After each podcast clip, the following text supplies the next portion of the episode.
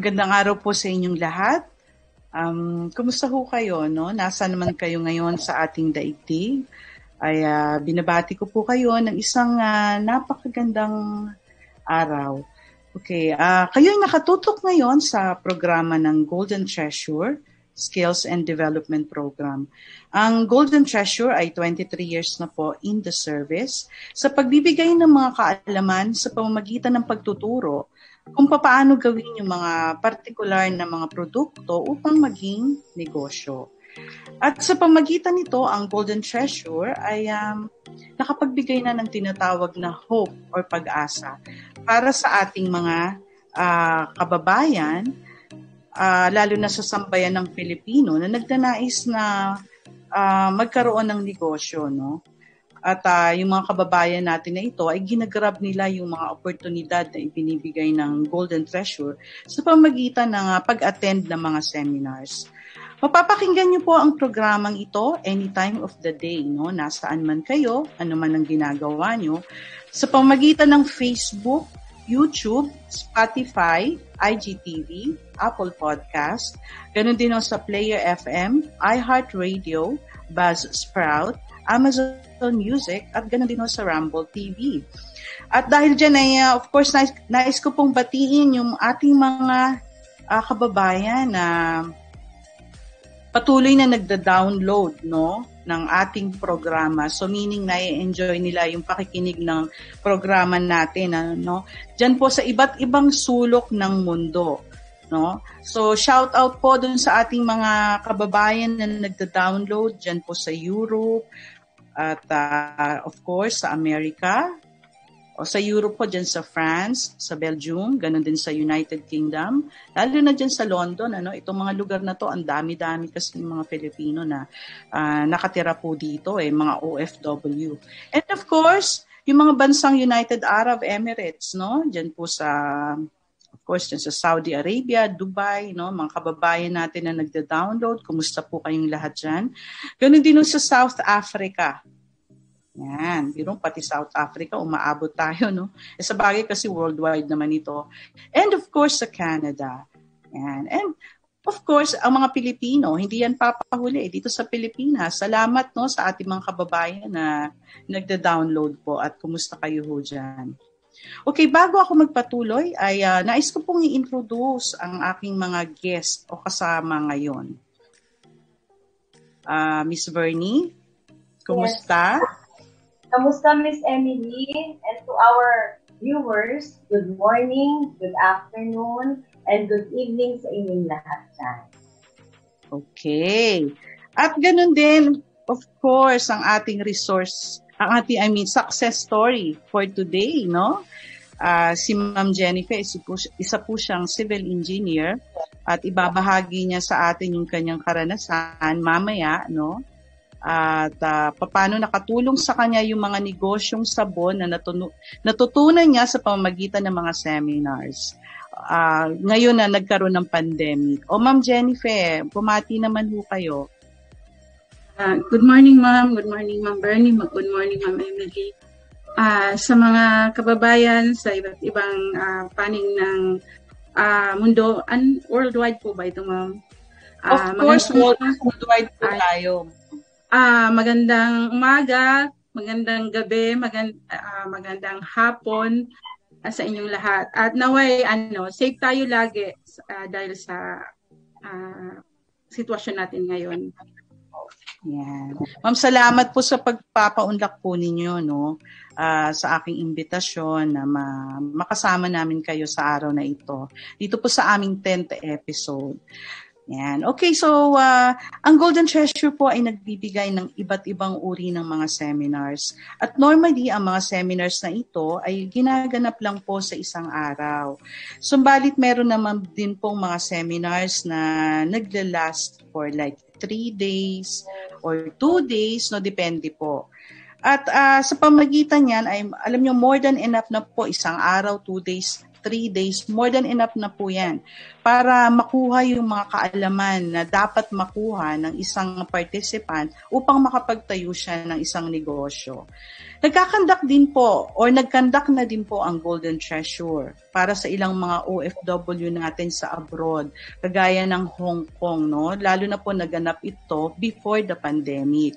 Actually, may mga imbitasyon pa nga sana eh, sa UAE, no? United Arab Emirates na magkandak ng seminar, eh, tapos bigla nga itong sumiklab tong pandemic, so medyo hold muna yung mga project na yan. And uh, also, before pandemic, well, sa bagay, even during the pandemic, marami rin naman ta- pa rin tayong mga kababayan, no? Ang nagta-travel po from uh, different places all over the Philippines. Nang sa gayon, ay uh, mag-benefit po ng mga trainees na ibinibigay ng Golden Treasure. Like, um, lalo na ho noon, ano, na hindi pa medyo mahigpit ang uh, restricted and travel, ay uh, marami tayong kababayan from Davao, Ayan, Cebu, Palawan. Biro mo, talagang they really have to fly, you know, mag uh, eroplano para lang makapunta dito, makaluwas sa Manila, no? Pero sa bagay, meron pa rin naman, no? Lately nga, Miss Bernie, meron siyang naging participant, nag-attend ng milk tea shop from Palawan. Sa, kasi kung talagang gusto, kung talagang gusto, eh, may paraan, di ba?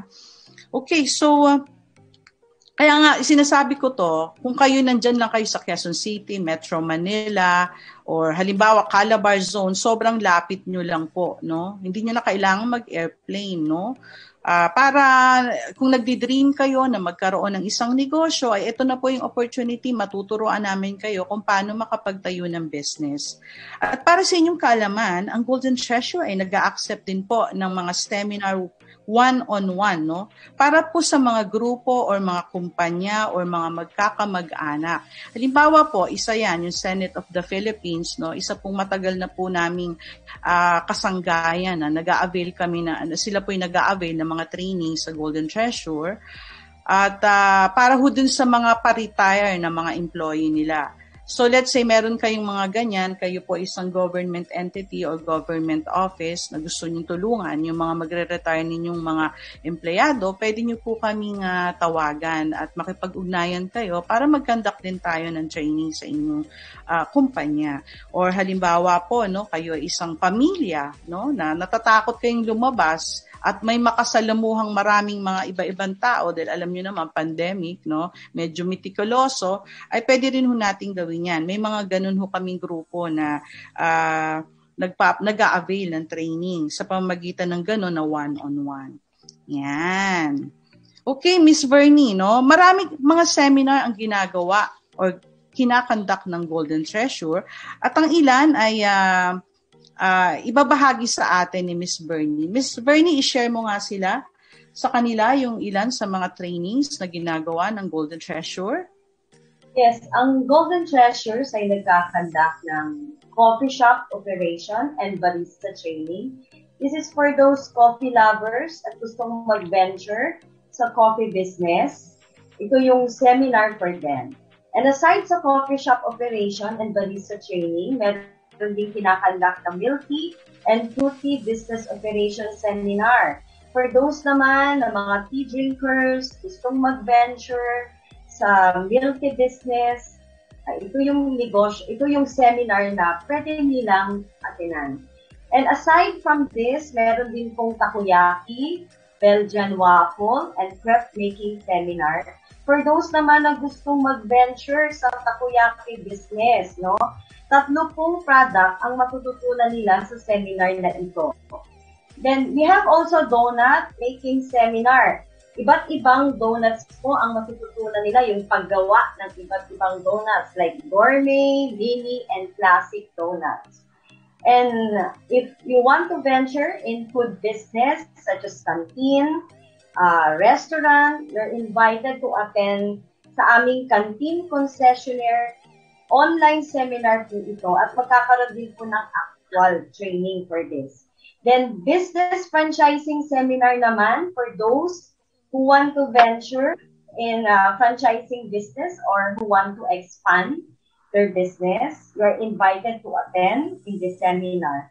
And sa mga frap lovers naman at gustong gawin, paano ba yung freak shakes and monster shakes na tinatawag, uh, you are invited to attend in our fraps and freak shakes making seminar. So ito po yung mga ilan sa kinakandak ng Golden Gestures. Back to you, Miss Emily.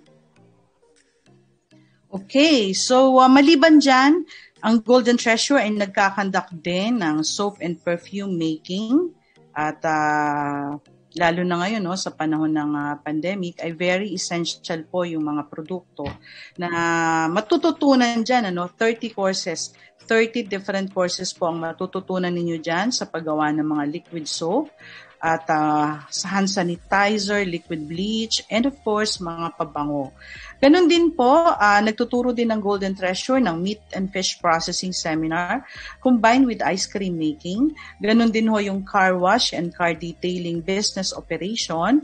Meron tayong basic na one day at meron din tayong intensive and comprehensive sa loob po ng dalawang araw naman yan, at naman sa two days na yan, ay nagkakaroon na ho talaga ng mga buffing, iba-buff ho, papakintabin yung kotse, paano tuturuan yung participant, paano tanggalin yung mga scratches at uh, talagang ano po yan, comprehensive training. At, at uh, meron din tayong maliban po dyan, merong baking and bakery shop business operation, merong isang araw.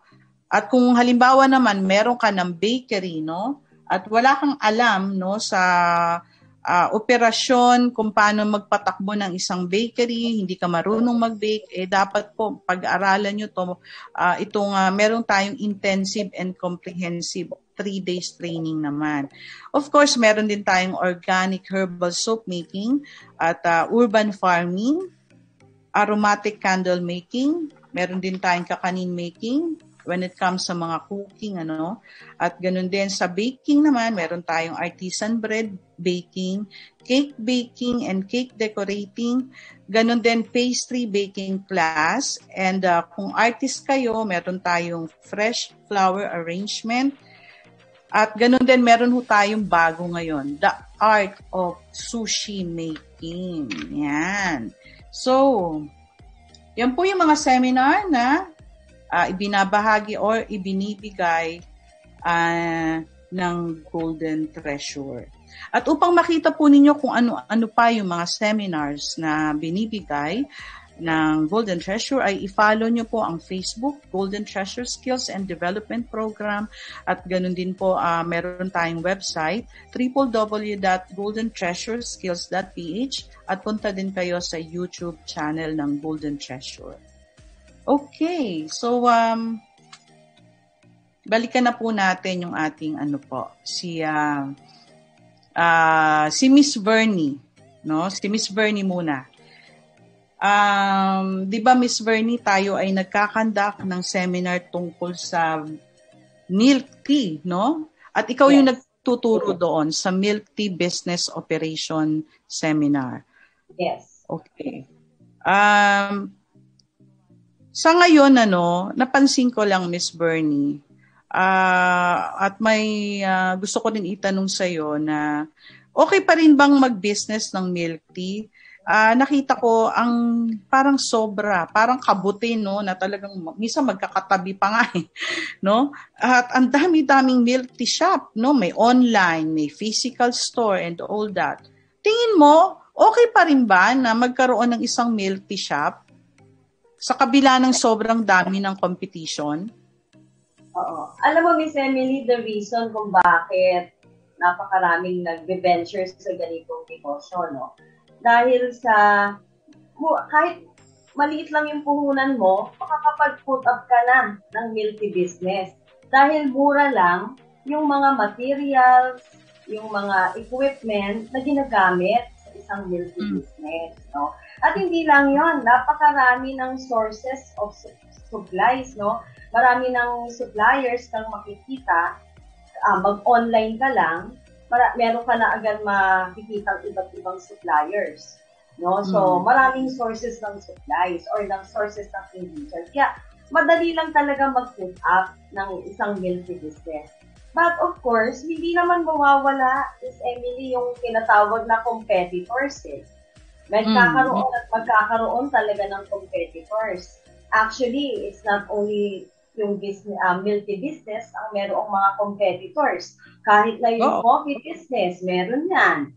Yung mga bakery, meron. Yung mga pizza shop, meron din yan. Ang Mm.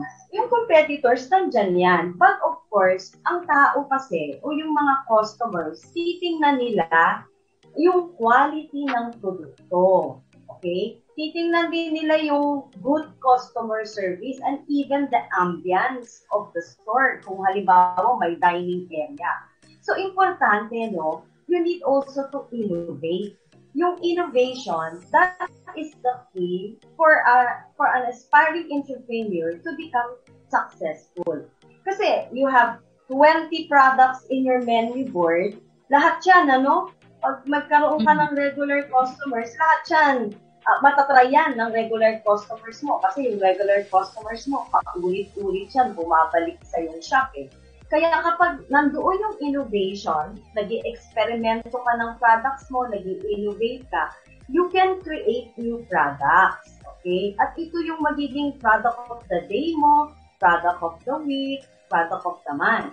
So, innovation lang ang the key para sa ganun, kahit meron kang kakompetensya, may nag-put up dyan sa tabi mo ng milk tea shop, or take out man yan, o merong nag-put up uh, ilang meters away from your shop, ay hindi ka mai-intimidate. Kasi you know the quality of your product because nag-i-innovate ka. So, okay lang, no? Na mag-put up ka ng milk tea business kung ito talaga yung mag-ito talaga yung passion mo. At uh, milk tea drinker ka. So, why not? Diba? But of course, you need to know the ins and out of the operation yung tamang preparation ng mga products, ng mga milk tea beverages mo. Para sa ganon, ma-deliver mo yung good quality products to your customer. Okay. So I heard na ginagamit as base, no? Mhm. Base tea for milk tea product is the black tea. Yung ba yung Yes. asam? Yung ba yung asam? Okay. Yes. Ano yung black tea? Ang pwede mong gamitin as tea base para sa milk tea drinks. Anong klaseng black tea yan?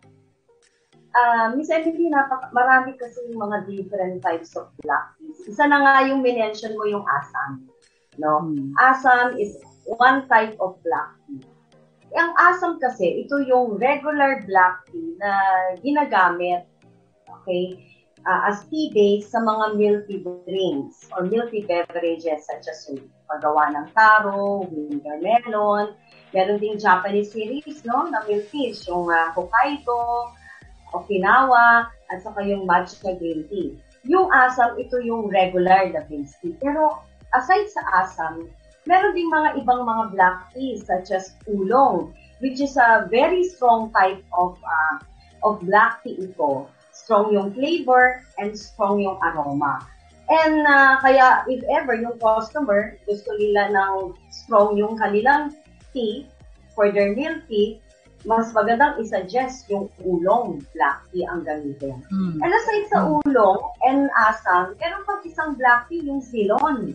Ceylon tea, no? Yung Ceylon na to ay for beauty wellness naman. Sabi nila, if you're stressed out, recommended yung Ceylon na inumin mo. Dapat para lagi ako mag-take niyan. Yes, so, yun, Miss? Emily, sa mga spa, no, before ka, pagka nandun ka sa lobby, no, ia-aalukan, aalukan, ia-alok sa'yo yung, ano, ma'am, gusto mong i-try yung ating Ceylon tea? Iinom ka muna before sila mag-conduct ng session for you, no?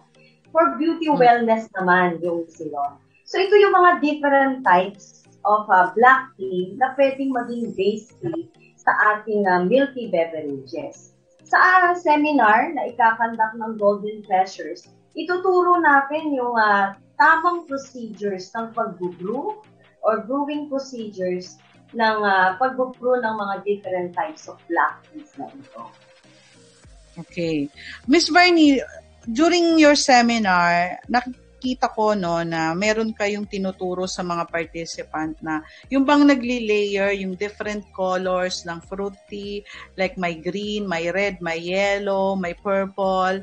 At nakakatuwa, hindi sila nagmi-mix habang nandun sila sa lalagyan na baso. Hindi sila naghahalo-halo. Naka-layer lang sila parang parang ano eh, ang ganda. So ano ano ba yung tawag sa ganun na drink? Kasi uh, it's a very unique yung drink na to Miss Emily, no?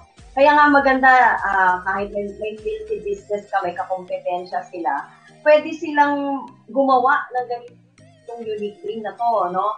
mag-innovate sila nito para meron sila mga bagong product na may offer.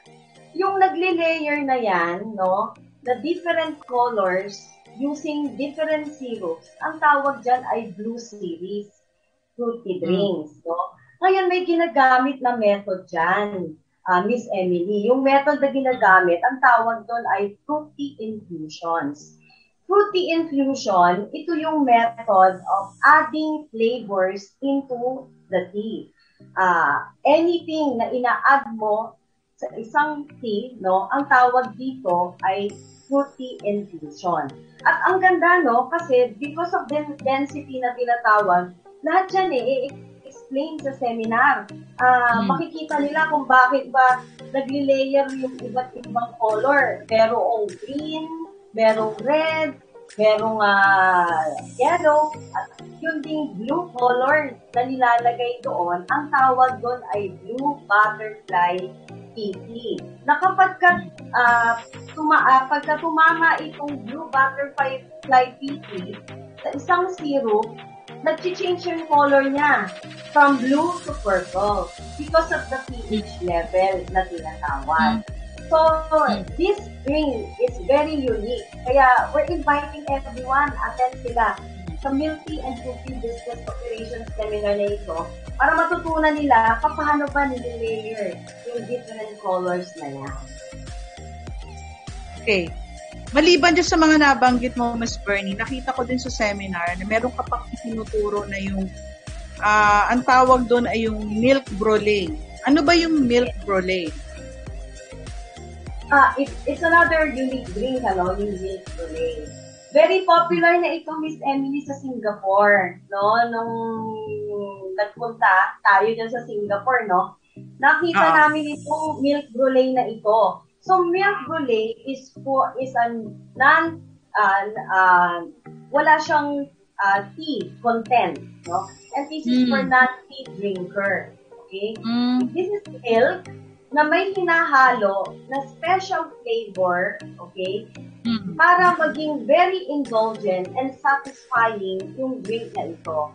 And what's so special about this drink, uh, yung torch, yung torching method na tinatawag. Kasi using the torch, ito-torch natin yung ibabaw ng milky brulee na to. No? So, matututunan ito ng mga participants pag umaten sila, yung uh, milky brulee, na pati rin yung paggamit ng torch, no? Parang magiging chef sila nito, no? Di ba yung mga chef, gumagamit sila ng torch, no? Kapag torch, torch nila or tinotoasted nila yung kanilang mga food. Yun ang gagawin natin dito sa milk brulee. Para naman meron kang mai-offer for those non-tea drinkers na mga unique drink such as itong milk brulee na tinatawag. Yan. Okay, bago bago mo ipagpatuloy Miss Bernie, ano, nais kong uh, batiin yung ating mga uh, nakatutok ngayon at nakikinig, nanonood. Uh, binabati ko si Rems Andaya watching. At ganun din, sabi niya, good morning po, watching from Quezon City. At ganoon din si uh, Janie Villaran. Good morning po, watching from Quezon City. Ganoon din si Lani, Lani Soro. Good morning everyone watching from Anonas, Quezon City. Hi Ma'am Emily and Ma'am Bernie. ah, ang gaganda oh, daw natin. Thank you. Maganda kasi Thank ganda you. mo. Mana kami sa'yo. Mana kami sa'yo. And of course, uh, Rems Andaya, Ayan. Thank you ha. Okay, sa support. Okay. So, um, balik tayo dun sa question na pinag-usapan natin, Miss Bernie. How, how about yung rock salt and cheese topping? Ituturo nyo rin ba yan? Or uh, pareho ba yung uh, rock salt and cheese so whipped cream? Kasi di ba nilalagay din yun sa top of the milk tea, yung mga yan? Yes. Yes, ituturo yung paggawa ng rock salt cheese topping uh, during the seminar. Kasi um, yung rock salt and cheese topping is different from uh, ordinary whipped cream. Yung whipped cream, whipped cream lang yun eh. Okay? Mm. Itong rock salt and cheese, no, hinahaluan ito ng tinatawag na concentrated, no, na flavor. Na yung flavor na yon nagko-combine yung saltiness and cheesiness flavor na tinatawag. Para sa ganon, ano, i-contrast ng flavor na ito ng rock salt and cheese yung sweetness ng milk tea. Kasi ang milk tea, very sweet drink yan eh. So, kailangan, yung gagamitin mo na toppings, o i-add mo sa milk tea, i-contrast yung sweetness. No? Kasi kapag whipped cream lang yung ginamit mo, eh matamis ang whipped cream, no? So, in-add mo pa yan doon sa uh, milk tea mo, si lalong tatamis yung tea. Ang ma-achieve na ng ma-achieve mo umay factor na tinatawag, no? So, mauumay yung mga customers sa sobrang tamis ng milk tea. Oh, so, oh, instead of cream, ang gagamitin mo ay yung rock salt and cheese topping na ituturo natin yan sa ating seminar. Okay. So, nice ko pong i-acknowledge, no, si Miss Joanne Angeles Reme Nahes is watching right now. Hi, Joanne. Kumusta na, Joanne? Okay. So, uh, maliban dyan, uh, Miss Vernie, from your point of view, bakit importante na malaman at mapag-aralan ng isang pagtatayo ng milk tea shop ang business aspect or a business uh, side ideas? Bakit hindi ba sapat na matutunan lang yung preparation ng paggawa ng milk tea? Ba't kailangan pati mga business aspect pa and all that? At alam mo kasi Miss Emily, no, sabi nga, paulit-ulit natin sinasabi during the seminar, it's not enough to know how are you going to prepare the product, no? Uh, importante din malaman yung business side or business aspect. For you to know how are you going to manage your business, yung ins and out of the operation. You need to, you need to know how are you going to pay your staff yan important yun, di ba? Kasi, hindi lang naman tinitingnan yung ng customer yung quality So, importante rin, no? Yung uh, good customer service. Paano ka mag-inventory? Okay? Sa seminar ng sa seminar na ito na ikakandak ng Golden Treasures, ituturo natin yung inventory and even the costing of the ingredients very important dyan, ano? Kailangan malaman muna ahead of time ng customer ano ba yung costing ng kanyang milky beverages para malaman niya na kaagad meron ba siyang kikitain, no? Meron ba siyang uh, pro, uh, profit per cup dito at magkano yung magiging profit niya sa produkto na yan na gagawin niya. Then, matututunan din nila paano pa yung pagre-record ng sales. Kailangan malaman nila yon kasi dapat everyday nagre-record talaga ng sales ang mga entrepreneurs for, for them to find out no kung kumikita ba sila o baka wala na silang kinikita. So, kino-compare nila araw-araw ano, yung flow ng sales nila para kung kailangan i-improve ang sales, meron silang dapat na gawin, no? i-implement. Then, uh, importante rin, ano, part din ng business aspect, yung marketing strategy. Uh, dapat nilang malaman ano yung dapat nilang gawin para maka-attract ng maraming mga customers, no? At during, at even sa opening, ano, merong opening strategy na tinatawag. Kamukha nung uh, uh, dapat meron kang soft opening first before ka mag-grand opening. So lahat ito, i-discuss natin doon sa seminar ng uh, Milky and Fruity Business Operation. Para sa ganun, matutunan ng mga participants na hindi lang pala at maintindihan nila na hindi lang pala sapat yung paggawa ng mga produkto but very important din yung business side or business ideas. Okay. So, uh, sige, Miss Bernie, invite mo yung ating mga uh, makakapanood dito in the future at nanonood ngayon na uh, maaaring gusto nila mag-attend, ano yung coverage, no? Yung mga matututunan nila on the day when they attend the seminar. Mga topic na matututunan nila, ano-ano yun? We're inviting our viewers to attend our uh, Milty and Kulti Business Operations Seminar kasi na, marami talagang matututunan ng ating mga seminars, ang ating mga participants, no, sa seminars na ito. Uh, they will know the basic ingredients and very important ingredients in preparing their milky beverages. At malalaman din nila yung iba't ibang milky beverages uh, na pwede nilang gawin at uh, i-market sa kanilang shop. No?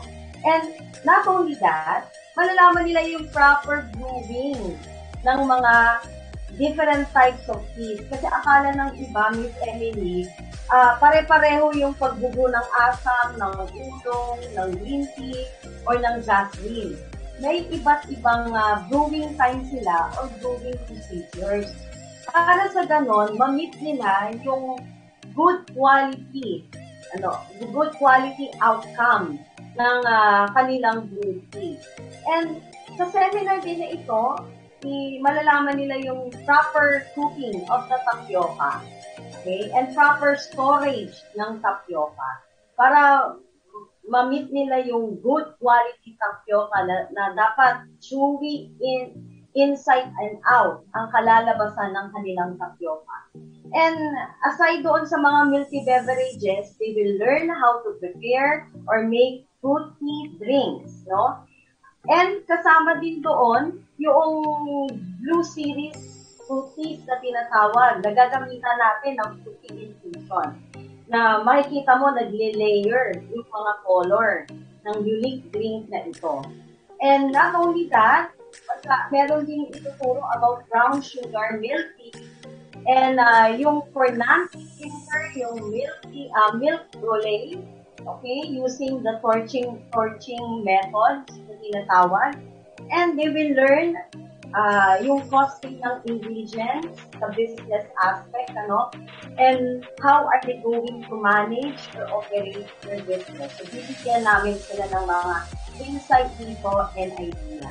Ito yung mga cover topics na matututunan ng lahat ng a-attend sa Milky Business Operation Seminar na Okay. Okay, so uh, thank you for sharing ano yung coverage na yan. At uh, hopefully uh, maraming uh, makarating ito sa ating mga viewers at interested kayong pasukin ang milk tea business, ayan po, ibinahagi na ni Miss Bernie yung topic na matututunan ninyo. Yan, tingnan na lang ninyo sa Facebook yung mga schedule uh, I think uh, for the month of June ay meron tayong dalawang schedule ng Milk Tea Business Operations Seminar. Okay, ngayon naman ay dakuan na natin yung ating success story uh, for the day na si Ma'am Jennifer Dumantay. Hello ma'am, Ma'am Jennifer. Kumusta po kayo?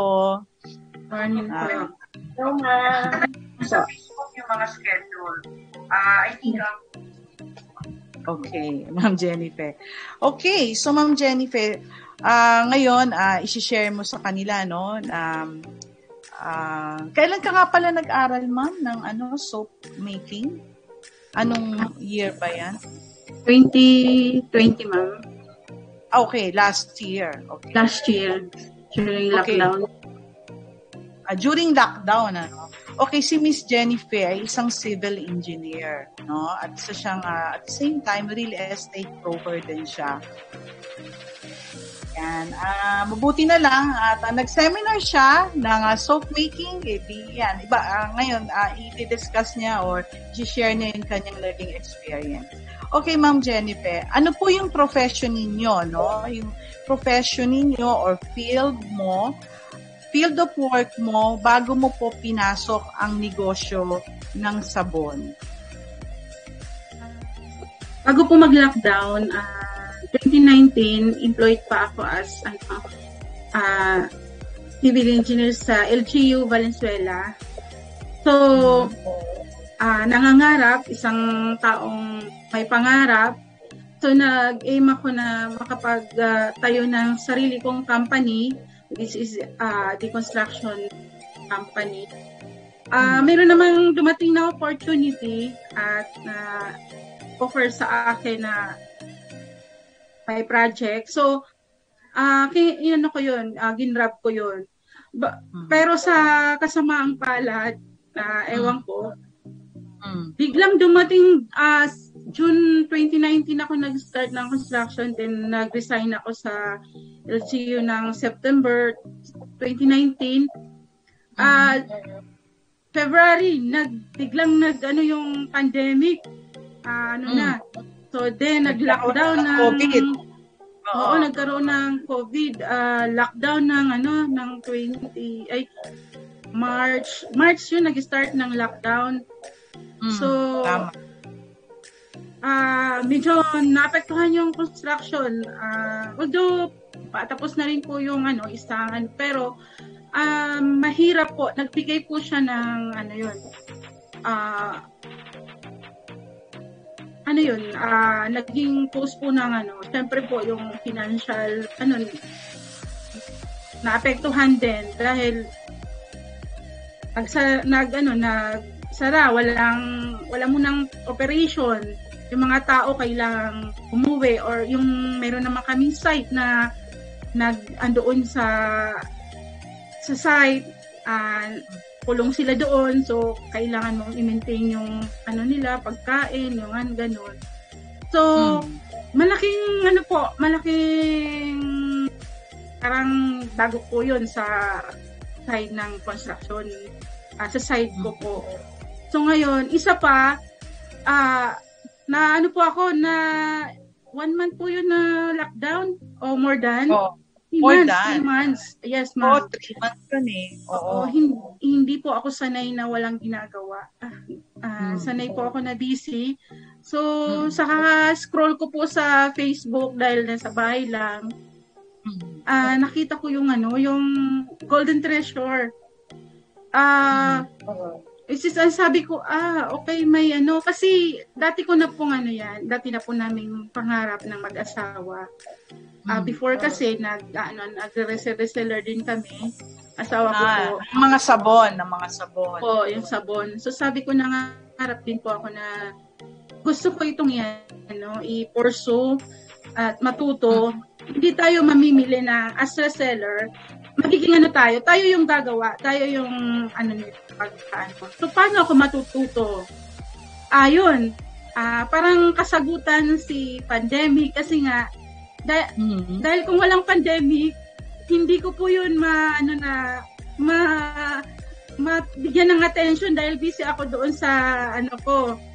So, dahil kay pandemic, nakita ko si Golden Treasure. Sabi ko, ay, attend ako. Opo. Ni-search ko yun na kung paano ano yung mga seminar-seminar. So, yun naman po, nag, ano, nakita ko si, kayo po si, ano, Golden Treasure. So, nag-ano ko kaagad, nag, ay, nag-registered. So, sun, Sunday yon whole day seminar. Ah, hindi, Saturday po ata, ma. Saturday. Ah, Kasi hindi naman kayo nagkakanta ng Sunday, ma'am. Ah, Saturday. Okay. Opo. Okay, ma'am. So that was last year, ano, mga Feb, ano ba 'yon? Anong month 'yon? Okay, so ah, last year, March 2, ano June yung yung ano, yung lockdown eh. Oh, tama. Okay, so last year, no, doon ka nag-training. Habang nandoon ka sa seminar, ma'am, no, na nag-a-attend ka ng soap making, ano po yung sa according to your observation, ano po yung um, na-observe mo doon sa method of teaching, ng uh, na kinakandak no ng resource speaker habang nandoon ka nag attend ng seminar. Ano yung na-observe mo? Ah okay yung ano niya okay yung teaching tsaka yung actual ano actual teaching niya. At uh, si Ma'am Emily ay magaling din magturo. Uh, hindi siya madamot na i-share yung ano uh, gusto niyang matuto yung mga ano niya So, dahil pandemic, uh, tat, siyam, ay sampu lang kami na attendees. Kailangang sumunod sa uh, health protocol. So, yes. nakamas pa rin kami. So, ngayon, uh, during ano, during seminar, dahil interesado talaga ako doon sa ano sa inatinan kong seminar. So, tanong ako ng tanong at mm. talagang inano ko, binibidyo ko, inano ako para sabi ko, hindi ko makalimutan yung kung paano, ano, although may, ano, may, ano siya, pamphlet na binibigay, brochure, so, kailangan pa rin na maging, ano ka, attentive doon sa, during, ano, ACAL seminar. So, thankful naman po ako kasi, ah, uh, na, natuto naman po ako kaagad, uh, madali po kasing mag ano mag-explain si Ma'am Emily uh, ano naman siya Uh, so, ayun po, uh, pag-uwi ko, inaral ko na kaagad. So, gusto ko nang mag-start. So, sabi ko gano'n. Kasi, yung ano nga, para makapag, ano na, makatulong na rin. So, kailan mo sinimulan yung soap business mo, ma'am? Uh, after seminar, nag, ano na po ako, nag-canvas na po ako ng mga gamit. Nag uh-huh. ako ng Victoria, yung sa bote, yung mga ano. Tapos yung yung chemicals naman eh ano naman available naman po sa inyo. So uh, bumili po ako bago Vermont ako umuwi. Uh, Vermont, okay. yes. Uh, bumili na rin po ako bago umuwi. So kailangan uh, kong mag mag-try. Practice. Para And, mag-practice ka na. Pag Opo, practice.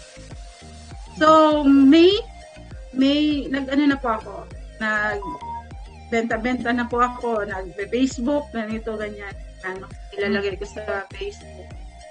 Ah, marami naman pong ano, nag, ano, ah, uh, meron lang pong ano, kasi hindi naman kaagad, ah, uh, pag nag-seminar ka, hindi mo naman agad talaga perfect na makukuha. Yes. Uh, so, kailangan mo talaga practice. Consta- kahit naman sa anong uh, ano, larangan ng ano natin, constant practice makes perfect. Yun po ang ano, ang ano. So ngayon, med- medyo may pagkakamali sa una. So medyo ano, pero dahil passion mo 'yon, gusto mo 'yon, so go. So na ano naman, okay naman na po sa ngayon. Uh, medyo na kuha na yung timpla, magandang feedback, positive feedback ng ano client. So nakakatuwa. So okay na rin po at ito 'yan ano na Okay. So ma'am, no? Personally po, uh, ano ano naman yung uh, naitulong nung negosyo mo na ito ngayon, itong sabon, negosyong sabon sa buhay mo? Ngayon, lalo na ngayon, no, no pandemic. Anong naitulong nito sa inyo po? Ah, uh, sa uh, nung pandemic po, uh, di nag-start na po ako ng ano, business na to. So, Siyempre, wala pong income. Ah, yung asawa ko, ba, bilang tulong ko po sa asawa ko kasi nga wala wala po talaga uh, stop yung operation. So nag-focus po ako dito sa sabon. Ah, kahit pa paano po, uh, may mga umu-order, uh, medyo nakakatulong po kasi marami ano sila, dumadami. Mga reseller, So kahit pa paano, may bumibili ng limang box. So sa ngayon po, wow. may uh, nag-order ng 50 gallons. Uh, may uh, ano na rin po akong uh, reseller po akong weekly, kumukuha din po siya. May ano rin po ako sa sa sa Malinta, may outlet din po doon na kumukuha din sa akin. So nakakatuwa, maliit man po ito pero pag pinagsama-sama na siya, nakakatulong na po sa ano sa mga gastusin din. Tama. Okay, so ma'am, may mga challenges ka ba na napagdaanan diyan sa pagbe-business mo ng sabon? At paano mo to na-overcome? Ano yung mga normal challenges mo na pinagdadaanan nyo ngayon dyan? Yes po, as, as base po sa nasabi ko kanina, uh, may pagkakamali dahil hindi nag-start pa lang po, nakapagtimpla hmm. ng ano. So parang may client tayo na na-disappoint. So pero hmm. wag wag tayong ano doon. Wag wag nating titingnan niyo na oy may na ano nag-comment na hindi ano ganun. So continuous pa rin tayo. So uh, as a business ano uh, person or bilang negosyante, uh, wag tayong ano, wag tayong uh, mawala ng pag-asa na sa isang ano po pagkakamali or ano, tuloy pa rin po. Ituloy natin. Oo. Hmm. Uh, mag-practice, uh, gumawa ng maging creative, mag gumawa ng ano ng paraan para ano 'yon. At uh, hmm. siyempre po sa dami ng competitors ay ng ano, marami po ang kalaban. Minsan hmm. po ano, Totoo. Apo, parang milk rin, marami ring parang milk rin ma'am, 'di ba? Marami ring kalaban. Talagang oh, ano eh, talaga Tapos eh. ano, tapos ang mura. Binabagsak. Hmm, so sabi ko na lang, sabi ko na lang, syempre yung ibang ano din, yung uh, ibang mamimili, mas pabor sila doon sa mura. So sabi ko, huwag tayong mawala ng ano dyan. Basta yung quality natin, i-maintain natin yun. Kasi, uh, once na yung quality natin maayos, at maganda yung service natin, babalik at babalik yan. Ayun Tama. po, uh, may positive ano po, feedback na ano. So, may ano, mabalik sila, uh, nagme-maintain at may mga ano, may mga uh, gandang comments po na ibinibigay sa akin. Nakakatuwa po. Hmm. Oh, at least may laruan ka, libangan din, di ba? Yes kasi po, uh, malaking malaking tulong din po kasi yung asawa ko, siya po yung tinuturuan ko kasi sabi ko, hindi naman po lahat ng oras andon ako. Gusto ko pong, yung business po na ito, gusto kong i-pamana sa asawa ko. Uh, ako, ako yung utak. Anak nyo din. Ayun, Kayo naman, nung bata ka pa naman. Hindi po. Pamahalang talaga, ha? Oo, uh, legacy po. Kumbaga. Ayan. At saka sa mga anak mo, maganda din yes, na-transfer po. nila sa mga anak. Oo, kasi sayang yung knowledge na yan eh. So ma'am, yes, ano yung future plans mo, no? One year from now or five years from now? Ano yung mga future plans mo? Ah, uh, sa ngayon po, ano, uh, hindi pa natin masasabi na successful na, no? Pero, uh, nag aim po ako ng, sabi ko nga po, uh, mataas po yung inaano ko dito sa uh, business na to dahil bukod sa passion ko ito at malaking tulong din po. Essential po ito. Hindi napapanis. Hmm. Uh, lagi natin ginagamit araw-araw. Kailangan natin to oros uh, pag naghuhugas, pag naglalaba, pag nagano, lagi siyang ano ginagamit. So sabi ko, magandang produkto ito. So sa, sabi ko ano, uh, once na maka ano lang po, uh, maka bawi. So bibigyan ko siya ng attention bigyan ko siya ng ano na uh, palalakihin ko po siya. Hindi hindi kumbaga uh, hindi lang basta ano lang, gusto kong lumaki siya na hmm. negosyo. Okay, so tamang-tama no, uh, parang yung magiging topic natin later on is about goal setting ano. So tamang-tama po. Uh, maaaring may ma-pick up kayo na ma- may apply mo kasi gusto mo talagang palakihin ito ng bonggang-bongga, eh, di ba? Yes po. Okay. So, uh, if ever po, ano pa ho yung mga seminar or tra- training na gusto mong attenan sa Golden Treasure in the future? Ano pa yung parang naiisip mo na maganda ring attenan? Ah, uh, kasi sa ano, sa naririnig ko kay Ma'am Bernie, parang interested ako. Ah, uh, ina-ina ang milk tea sa ngayon. Ah, uh, so Although talagang totoo po yung sinasabi niyo ma'am na parang kabote. Kung saan mayroong mayroon po kayong outlet oh, na makikita. Opo. Pero bakit ganun? Bakit ang ano niya? ang hmm. benta niya, hindi nag Alam mo, isang yung... factor, mainit kasi sa Pilipinas eh. Yes po. Mainit, very refreshing Uh-oh. kasi nakakainom ng matamis, tapos lalo pang Pilipino, yung palate natin, mahilig tayo sa matamis. So, gustong gusto mm-hmm. matamis at malamig. So, kaya isang factor po yan. Kaya mabenta talaga ang milk tea. Yes po. Pero tanong ko, ma'am, paano, paano kung tag-ulan? So, ah hindi ba siya mag... Tag-ulan, mainit pa rin sa atin, di ba? Ah, sa bagay. At saka kahit naman tag ulan, di ba, naghahalo-halo pa rin tayo. So, the same Yes din po. naman sa milk tea. So, yun po, isa sa mga nakita ko. Then, Mhm. next po is uh, meat processing, ma'am. Dahil, ah, yung mga kapatid ko po, hindi lang po kasi sarili ko yung iniisip ko. Lagi ko pong iniisip yung paano ako makatulong sa kapatid ko in, kahit hindi financial or ano. Makakatulong ako in other way na ano. So may share ko sa kanila. So yung meat processing po ah nag- ang mga kapatid ko po ay mayroong ano ah ano po sa market? Sa palengke yung kapwesto ah isda pala isdaan at mayroon pong ano baboyan.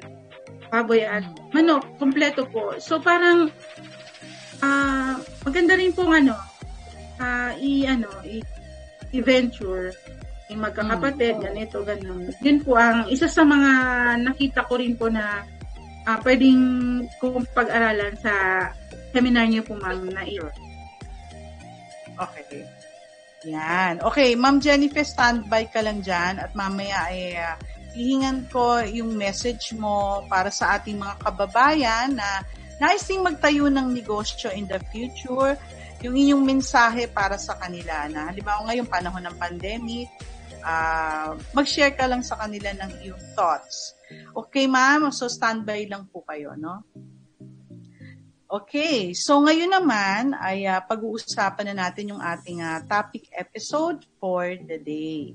And kasi alam nyo, every week, no, ay uh, meron ho tayong episode topic na, din, na ibinabahagi sa ating mga viewers and listeners uh, tungkol sa mga maaari nilang magamit para magtayo sila ng negosyo or paano nila iraran ng uh, successfully yung buhay nila.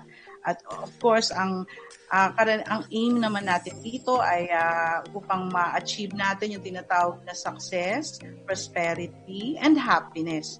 Kasi pag uh, happy tayo, syempre lalo na yung happiness kasi kapag masaya tayo sa buhay natin, eh magkakaroon ng value. Halimbawa, maski yung ating wealth, no, kayamanan natin, magkakaroon ng value. Kasi kagaya nga ng parati kong sinasabi, maraming mga tao na ang yayaman, mga sikat, pero parang hindi pa rin sila masaya. No, yung iba nga, yung mga sikat like Anthony Bourdain, Kate Spade, nag-commit ng mga suicide. 'Di ba? So, kasi some people they do not know how to deal with the yung called yung tinatawag na game of life no? Kailangan alam natin i-manage yan eh, or i-handle. Okay, so ngayon po, ang ating topic for today ay how to use your visualization to get what you want. Yan. Okay, so um, sabi, ang visualization daw is a useful technique that helps no para ma-reach natin yung ating mga goals at mga pangarap sa buhay. Well, paano daw ito gumagana?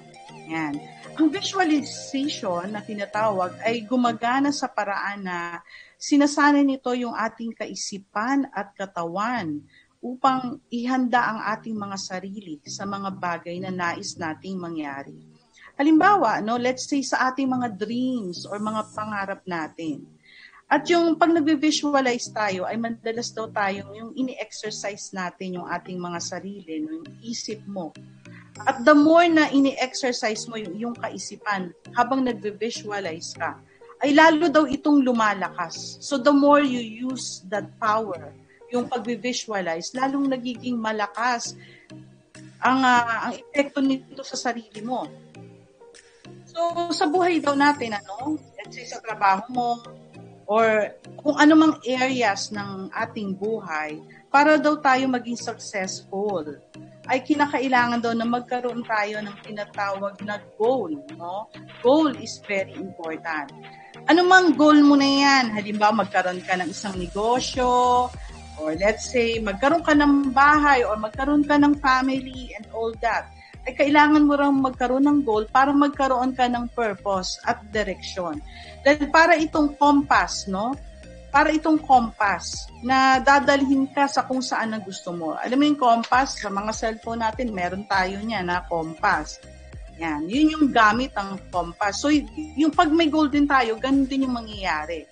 No, so according daw dun sa famous na Greek philosopher na si Aristotle, no, isa rin po siyang polymath. Ang polymath is a person with wide-ranging knowledge of learning. So meaning ang dami niya talagang kaalaman. No? Uh, last time si Emerson yung aking na-mention, ngayon naman si Aristotle.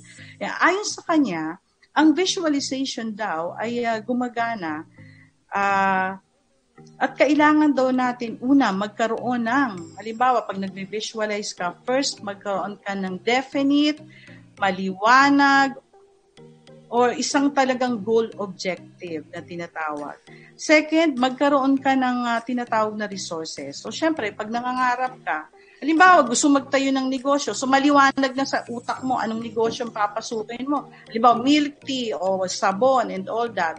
Pero dapat may resources ka bago mo to pasukin. So, meaning, ano ba yung resources? Kailangan magkaroon ng pera, magkaroon ka ng kaalaman bago mo pasukin yan, mga materyales, or methods, no? Kung paano mo gagawin yan. And third, kailangan mo na i-adjust mo yung sarili mo ayon sa goal mo upang marating mo ito. So, paano mo i-adjust yung sarili mo? So, syempre, sa umpisa, talagang nakakapagod. Nandiyan baka hindi ka na matutulog, lalo na yung mga construction and all that, pamimili ng mga materyales, talagang adjustment talaga. Like yung mga nagpupunta sa ibang bansa, di ba? Let's say America, Canada, sa unang dating nila, dahil ini-establish pa lang nila yung sarili, sarili nila, minsan nagtatrabaho sila 16 hours. Can you imagine? Ganun katagal. Para ma-establish nila yung sarili nila, mag-gain sila ng malaking income para makabili ng bahay and all that. Sa umpisa lang naman yun. Pero di ba pag na-establish mo na, let's say ang business na-establish mo na, di relax-relax ka na, naghihintay ka na lang ng income, di ba? Ganon din yun. Parang picking apples ka na lang. Well, unfortunately, sabi daw, marami daw sa mga tao may mga goal, no? Pero ang malungkot, hindi naman nila naaabot yung mga goal na yan, no? Kasi na, na-stuck sila, ang tawag doon, na-stuck sila sa tinatawag na goal stage. Puro goal-goal na lang, pangarap, puro pangarap na lang. Pero wala namang nararating. Sa umpisa, o oh, may plan, ang ganda ng intention or plano, pero hanggang doon na lang. Wala namang na-achieve. May mga ganun, ano? Well, meron daw mga countless reason o kadahilanan bakit hindi na-achieve ng isang tao ang goal or yung pangarap. Normally, ang rason, ayan, sobrang busy. Ang dami, dami, dami, busy, busy. Ay, sabi niya, ah, gusto kong magkaroon ng ganito. Kaya lang, marami pa akong ginagawa. At inabot na ng 10 years, 20 years, wala pa rin nangyayari. No? Isa pa, isa pang rason, walang tiyaga. Yan. Halimbawa, nagkaroon lang ng konting pagsubok, pinintasan yung produkto. Halimbawa, na-hurt na, ouch, ang sakit. Ayoko na, na ano naman ako nito, nakaka-disappoint. Ayaw na. Ayan, no? Ayaw magtyaga isa pa natatakot o ayaw mag-take ng tinatawag na risk. Isa, isa pa yan, no? Takot siyang lumabas sa tinatawag na comfort zone niya. Ayaw niyang lumabas. Gusto niya relax lang siya parate. And so, how do we do this? Okay, may mga pamamaraan daw. Number one, seeing is believing. No? Bago ka daw maniwala sa goal mo, ay dapat daw munang magkaroon ka ng idea kung ano yung itsura ng goal mo. Halimbawa, ano, yung goal mo, magkaroon ng uh, dream house. O, ano ba itsura ng dream house na yan, no? Gusto mo ba simpleng bahay lang? Maliit, pero maganda? O, halimbawa, yung iba naman dyan, mga bongacious talaga mangarap yan, na may mga swimming pool pa and all that. So, ano ba yun? Depende, depende. O, ano ba, negosyo ba? Yan. O, ako, halimbawa, ako, noon na, ang goal ko, pag nagkaroon ako ng bahay, Ah, uh, syempre gusto ko mahilig kasi ako sa view eh. Diyan ako ano, uh, parang I'm a very visual person. So gusto ko ang bahay ko may view na maganda, no? O, so alam mo, sa kakaisip ko yan, kaka-imagine, imagine at alam niyo totoo, natupad. O ang view ko ngayon, grabe, meron akong veranda diyan na lalo na every afternoon, ini-enjoy ko yung sunset Tapos during the sunset, nakikita ko yung mga yung horizon na iba-ibang kulay ng ulap, may orange, may green, may violet, parang rainbow. Every sunset yan, kada hapon. Alam mo yung ako simpleng tao lang naman ako, makita ko lang yung ganun. Masayang masaya na ako. Tapos sa tapat ng bahay ko may parang forest, ang daming puno. O yung mga ganun, yun yung pinangarap ko nung araw eh. Na gusto ko pag nagkabahay ako, ganun ang itsura. So alam niyo yun, dinala ako doon ng pangarap ko. So ngayon talagang yan yung nai-enjoy ko. May mga dumadaan na eroplano, nakikita ko, and all that. Tapos sa gabi, ang yung buwan na let's say lalo pag full moon, ang ganda-ganda. So yun ang gusto ko favorite part ng bahay ko. Basta makikita ko yung yung sky with all that na maganda. Eh yun naman yung nangyari. O kasi bakit? Pinangarap ko kasi ho yan eh. At nagkatotoo naman. So, alam mo, ganito yan. We have to see it first before we can believe it.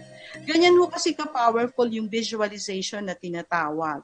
Na, okay, isang technique pa for creating a mental image, no, of, uh, for a future event, ay uh, yung visualization din, para ma-motivate mo ang sarili mo or ma-pursue ang goal, ay uh, alam nyo ba, it, ang mga ito po ay ginagamit din ng mga successful na mga tao, yung visualization sa buong mundo. Like yung mga successful na mga athletes, no? yung mga sikat na mga atleta. Yan, ginagamit nila yung tinatawag na visualization para sa kanilang tinatawag na performance skill. Actually, mga sinasabi ko ngayon, scientific na to ah.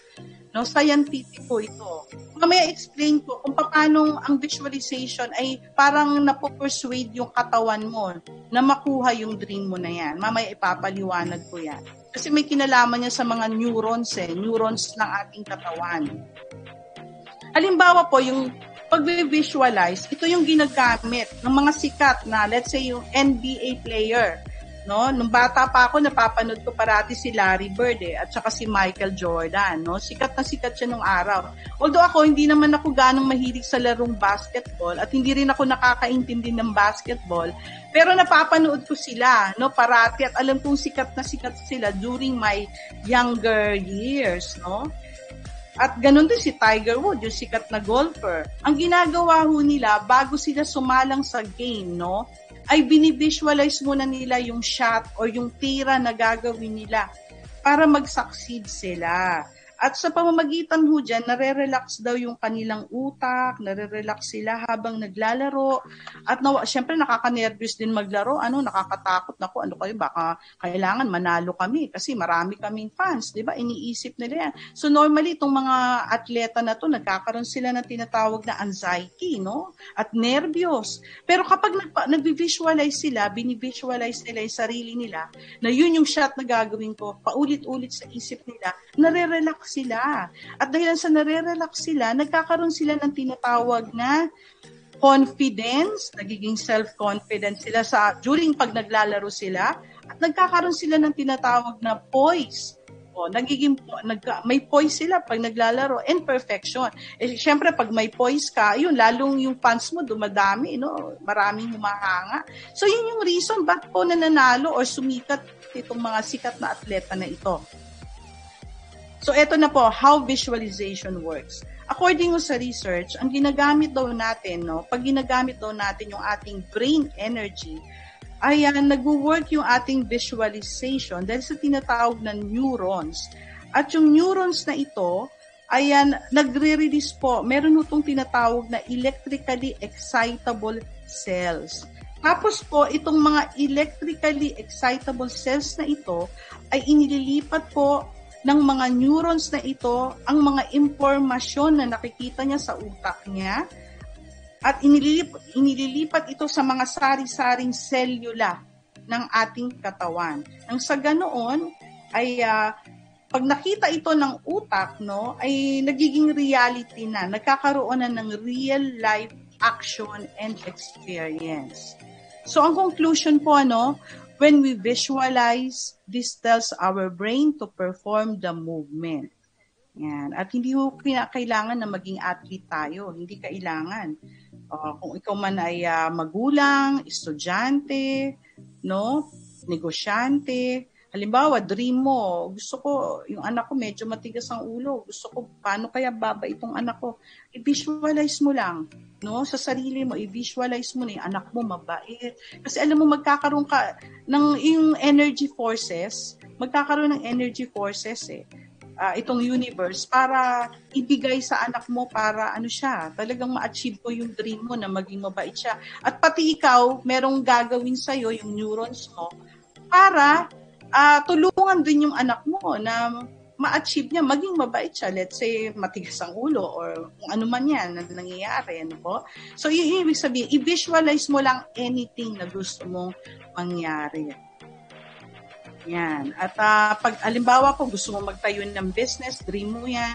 O, alam mo may book, there's a book, The Secret. Doon talaga tinuturo ano, yung kailangan do, okay, gusto ko magkaroon ng let's say uh, flower shop uh, i-feel mo daw yung amoy ng mga bulaklak, yung itsura ng shop mo. Parang i-feel mo habang nandun ka sa loob, i-feel mo yung feeling, no? Or milk tea shop, or coffee shop, naamoy mo yung mga amoy ng kape and all that, no? Na mabango, and i-feel mo. At nang sa ganun, ay uh, later on magiging realidad po yan. Yan. Pero alam nyo, ganito po yan, no? may disclaimer.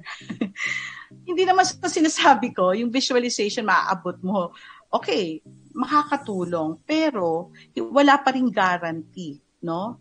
Na pag nag-visualize ka, ay maa-achieve mo talaga yung success na gusto mo.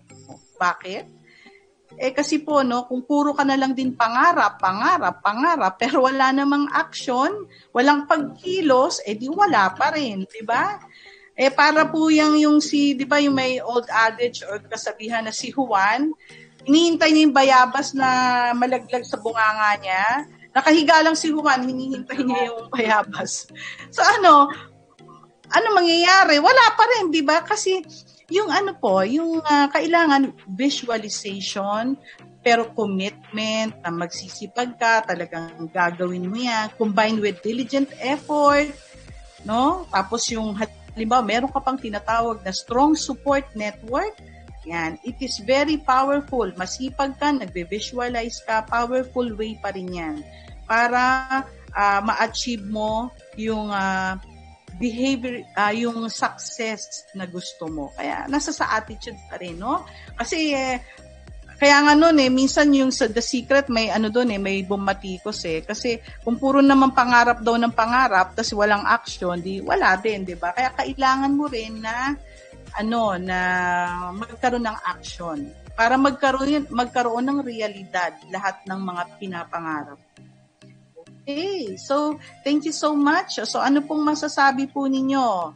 Uh, Miss Jennifer, meron ka po bang mako-comment dun sa aking uh, diniscuss about visualization?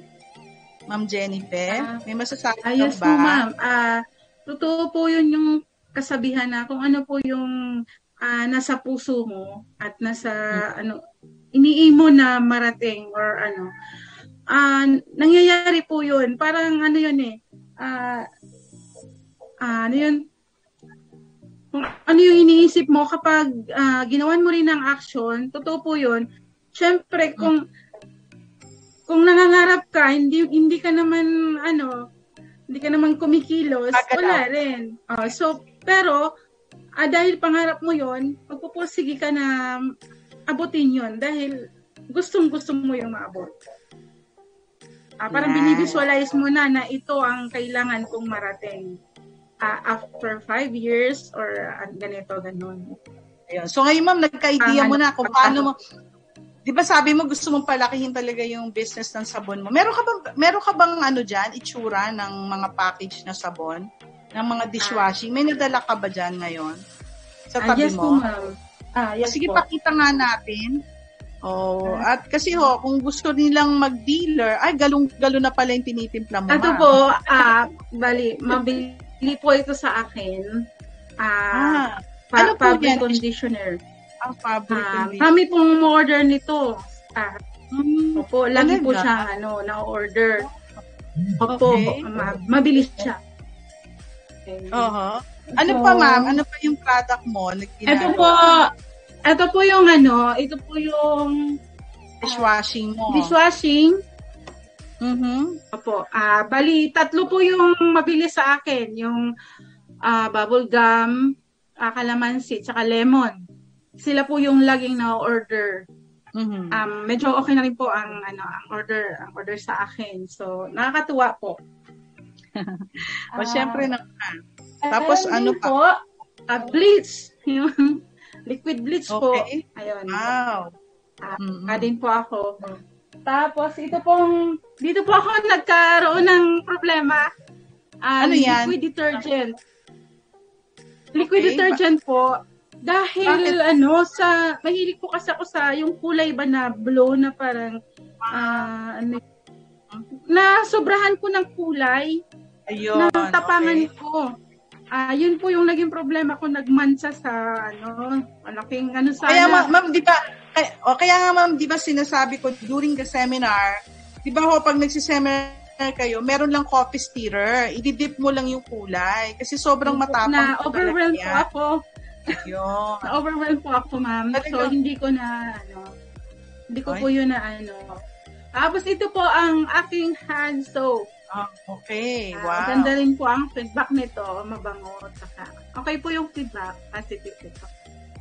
Wow. So ngayon po, ah inaano ko po ngayon ang ah ano yun, alcohol, isopropyl Okay. tsaka ethyl alcohol. Ah, Aha. inano ko po ito na nag, nag-ano na po ako may ah, ano na po ako. Ah, 350 ml. May Hmm. galon din po ako. Ah, pwede ko Wow. na pong yan. Galing. Po. Eh, ma'am, pwede kang, pwede, pwede ka na magtayo ng tindahan, ma'am. di ba? Pwede, pwede ka na Ah, magtayo Yes ma'am. Ah, apo, Mhm. sabi ko nga po, ma'am, makabawi po. Ah, bibigyan ko siya ng attention. Yeah. O yan, yung Ngayon goal kasi, setting. ah, ha? kailangan ko muna, yung, go- Opo. yung goal setting na pinag- iano yung construction sa ngayon. So, next Oo. po si Sab. Unti-unti lang. Okay. O, So, um, okay. Yes Ah, Nata. ma'am, bago, bago nyo sabihin yung inyong mensahe, ito po nais ko munang batiin na yung ating ah, mga viewers and listener. Ah, Ma'am ah, Joanne Angeles Remenajes, sabi niya, good morning po sa lahat ng nanonood. Good morning din sa iyo, Joanne. Ah, jo, ah, Joanne, hello po, Miss Emily. Hello din, Joanne. Ganon din si Joyce Oxtero. Hello, hi, good morning po. Good morning, good morning din sa iyo, Joyce. At ganon din si Charles Rivaldo. Hi ma'am, good morning. Good morning din sa iyo, Charles. At ganon din sabi ni JM Amaro. Hello and good morning po, Ma'am Emily Diaz. To God be the glory in your episode. Positive motivation and ideas on how we gain happiness with contentment and build business. Oh, wow. Ang lalim nun na, JM ah. Thank you, JM, sa pag-share mo ng comment at sa panonood. Ganon din si Joanne. Abangan niyo po si Miss Joanne, ah. Ah, by next week, next week siya yung ating ah, guest dito. Si Miss Joanne ay isang flight stewardess ng ah, isang kilad napakasikat na airline. So, sinasabi niya, sobra siyang very grateful kasi dahilan sa nag-aral din siya ng paggawa ng sabon, eh ngayon may ginagawa siya during pandemic kasi alam naman nating lahat na walang business ang mga airlines ngayon, no? Meron man mahina. Okay, ganun din. Eden Baredo, hi ma'am. Magandang umaga po sa lahat. Hello din sa iyo, Eden. At salamat po sa pakikinig. Okay ma'am, so last message po sa inyong mga na ma- mapapayo nyo po sa mga makakapanood po na sa ating programa at nanonood sa ngayon, ma'am. Na kung, let's say, gusto nilang magnegosyo, ano pong mapapayo po ninyo, ma'am? Sa mga kababayan ko po na, ano, lalo-lalo na po, ah, global po yung pandemic. So, dito rin po sa Pilipinas, ang masasabi ko lang po na ah ngayong pandemic po na dumating, hin, masasabi kong sobra, sobra ang ibinigay na ano na sa sa akin. Grabe, masasabi ko na kung kung hindi siguro ano ma, yung faith hindi masyadong malakas or ano Oo. hindi po kakayanin. Talaga, So. Opo. So ako po, ah isang ta- ako po ang tao na ah ano po, lagi po akong pinapa ano kay Lord yung ano lahat po sa kanya ko i, in, ibinibigay. So, uh, ako rin po yung tao na hindi sumusuko uh, hmm. ano man yung ano no, na lagi po akong lumalaban, gagawa ng paraan para pang makasurvive kung paano kung paano ano lalaban tayo. Hindi yung uh, kagaya nito nag-pandemic, talagang hindi naman biro yung ano, lahat naman po affected uh, maliit, malaki, affected tayo lahat. So, ang ekonomiya natin, medyo naapektuhan. So, maraming nawalan ng trabaho, uh, yung mga negosyo, lalong-lalo na yung maliliit. Kaya ko po, ka-start ko lang po. So, biglang... Nakaka-start ka lang nung construction. Yes po. Tapos biglang ako, hindi pa nga po nagwa one year, biglang binagyo.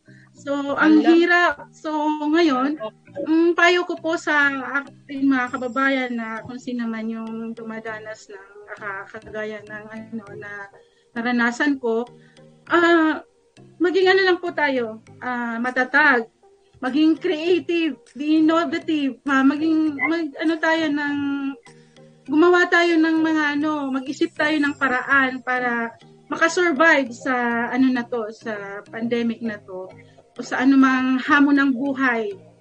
So, yes. nandyan lang si Lord, uh, magdasal tayo, tayong mm. mawawala ng pag-asa, dahil mm. kung tayo ay mayroong uh, strong ano uh, determination saka strong faith kay God, mm-hmm. hindi tayo pababayaan. Gagawa na at gagawa si Lord ng way para ma- ma-overcome mo ang bagay na yon. May tutulong na tao, ibibigay si Lord, hindi man uh, ano yung ibibigay, gagawa siya ng paraan. Bibigay, magbibigay siya ng way sa pamamagitan ng kagaya nito, uh, kay Ma'am hmm. Emily, so siya sa mga way, sa ibang hmm. paraan, ganun si Lord mag, ano, mag, uh, gumalaw sa atin. So, Tama. sige lang, sige lang ang laban. Uh, huwag tayong mawawala ng pag-asa. Laban lang. Hmm. Ayun lang po. At sa gustong mga gusto rin pong ano mag-start ng kagaya nitong ano yung sabon na ginawa ko. Although ano po, sa umpisa lang po maliit lang naman yung puhunan. Uh, pwede ka mm-hmm. nang makapag-start, yung makasurvive, ganun. Kasi yung sa akin naman po, uh, ang ini-aim ko po ay ano, pero yung doon po sa gusto ring mag-start ng maliit, pwede po tayong ano, mag-try. Kahit hindi naman po sabon, iba pong uh, ano, business na ano, pwede po tayong, ganun po ang ano, maging ano natin sa buhay. Uh, sige lang ang ano, ano man ang hamon ng buhay na binibigay, laban lang. Huwag tayong mawala ng pag-asa. Kaya na nga, yung ang madaling way rin eh, mag-attend sila ng seminar para may alternative income o kagaya nyo, engineer, Lilo muna. O di mag-seminar ka na muna, yung parang pantapal lang ba, everyday pang uh, ma-survive mo, di ba? Oh, yes po, additional. Huwag po tayong mahihiya na, ay, engineer, o oh, nagtitinda ng, nagtitinda ng sabon. Huwag tayong ganun. Huwag, huwag maging ganun ang katwiran natin sa buhay. Walang kapagpatunguhan yan. Magking tayo. Ayos po. Kasi, ito po, sabihin, ang taas-taas po bakit? Oo. Bakit iniita ba sabon eh? Sabon ginaga ano yan na dishwashing ginagamit Ma'am, ang lahat. Ma'am, ako ng isda during pandemic bago ako magsabon. So, oh, engineer, nagtinda na. Ang dami-dami ko pong inano, tinry. So, parang, di, nangiyan na rin po ako sa ano, pero wag natin ikahiya yun. Ano oh, yun, hanggat legal po ang ginagawa nyo. Yes. At hindi wala kayong pinapakang tao mas nakakaya ko nagtitinda ka ng drugs, di ba? Yun ang talagang nakakahiya. Huli ka pa ni Duterte. laban lang, laban. Yun lang po. okay. Um, thank you, ah. Nakakatuwa ka naman. So, yes po.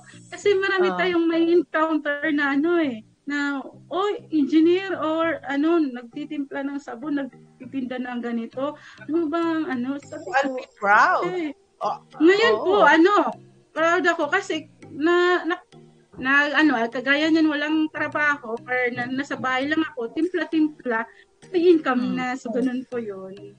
Okay. Uh, Nga pala, no, bago ko makalimutan, nais kong batiin ng happy birthday si jo- Joey Galvez. Isa rin siya sa host, no, dito sa, na may program din siya, Love Online, dito sa Filipino World Channel. Mapapakinggan niyo po siya every Saturday po ng umaga. Love Online ni Joey Galvez at uh, yan, nanonood din siya no sa ating uh, programa.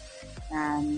Okay, Miss Bernie uh, anong inyong message, no? Or uh, meron ka bang, uh, uh, ano ba tawag doon?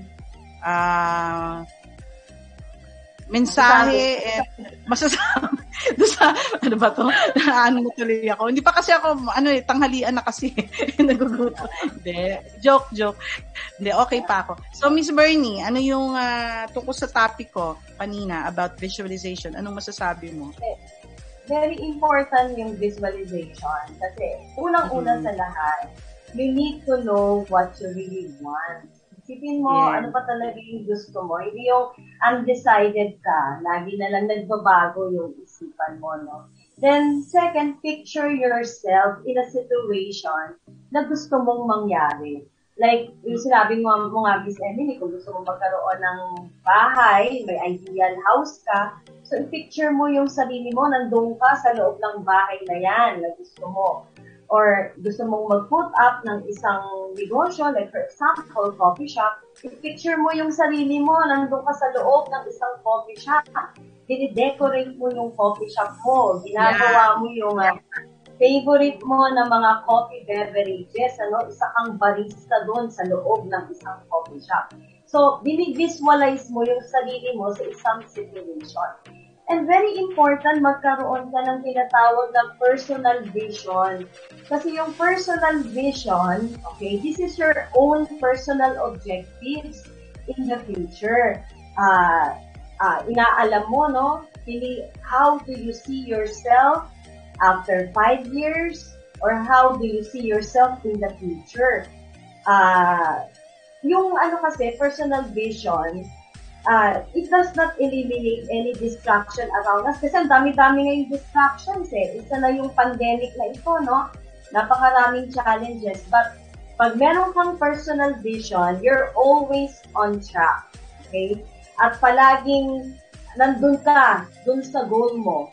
Magkaroon ka rin ng, magkaroon ka ng uh, determination na mapapursue mo yung dreams mo na yan. Mapapursue mo yung pangarap mo na yan at kailangan, meron ding implementation na tinatawag. Tulad nga ng sabi mo, Miss Emily, kung one tamad, ano? Hindi, hindi lang babagsak yung bayabas sa bibig. Kailangan gagawa ka ng paraan, aabutin mo yung bayabas. Sabi nga yung faith without words is dead. So, kailangan lalagyan ng aksyon para sa ganun matupad yung mga pangarap na. Okay. So, thank you, Miss Bernie, sa iyong comment. Okay, salamat po ng marami sa pakikinig at uh, sana po ay marami kayong natutunan sa mga tips na aming na-share dito. At para patuloy pa ho kayong makakuha ng mga tips na kagaya nito, ay mag-subscribe kayo sa aming Facebook, Golden Treasure Skills and Development Program or uh, dito po sa Filipino World Channel na ating host, nandyan po yan sa Alberta, Canada. Ang ating host, Filipino World Channel. Thank you po. At uh, i-like din ho ninyo and follow ang YouTube page ng Golden Treasure Skills and Development Program. Upang matuto pa ho ng mga produkto na nais nyong inegosyo, ay puntahan ninyo ang uh, website www.goldentreasureskills.ph at tumawag kayo sa mga telepono bilang 0947-288-8719, 0917-533-2105, at yung landline 7-587-4746. At kung nais nyo magpabook dun sa aming mga trainings and seminars, yan, tawagan nyo yung mga number na yan. And of course, before before we go, ay binabati ko yung am- aming kamag-anak dyan no, sa Winnipeg, Canada na si JR Soro. Lagi niyang sinishare ang ating uh, podcast. Thank you so much, JR. And uh, I know uh, nasa mabuti kayong kalagayan dyan sa Canada. Yan. Mga sorok lang dyan sa Canada. At uh, salamat po ng marami. Ito po ang inyong lingkod na si Emily Diaz, bumabati ng isang napakagandang araw.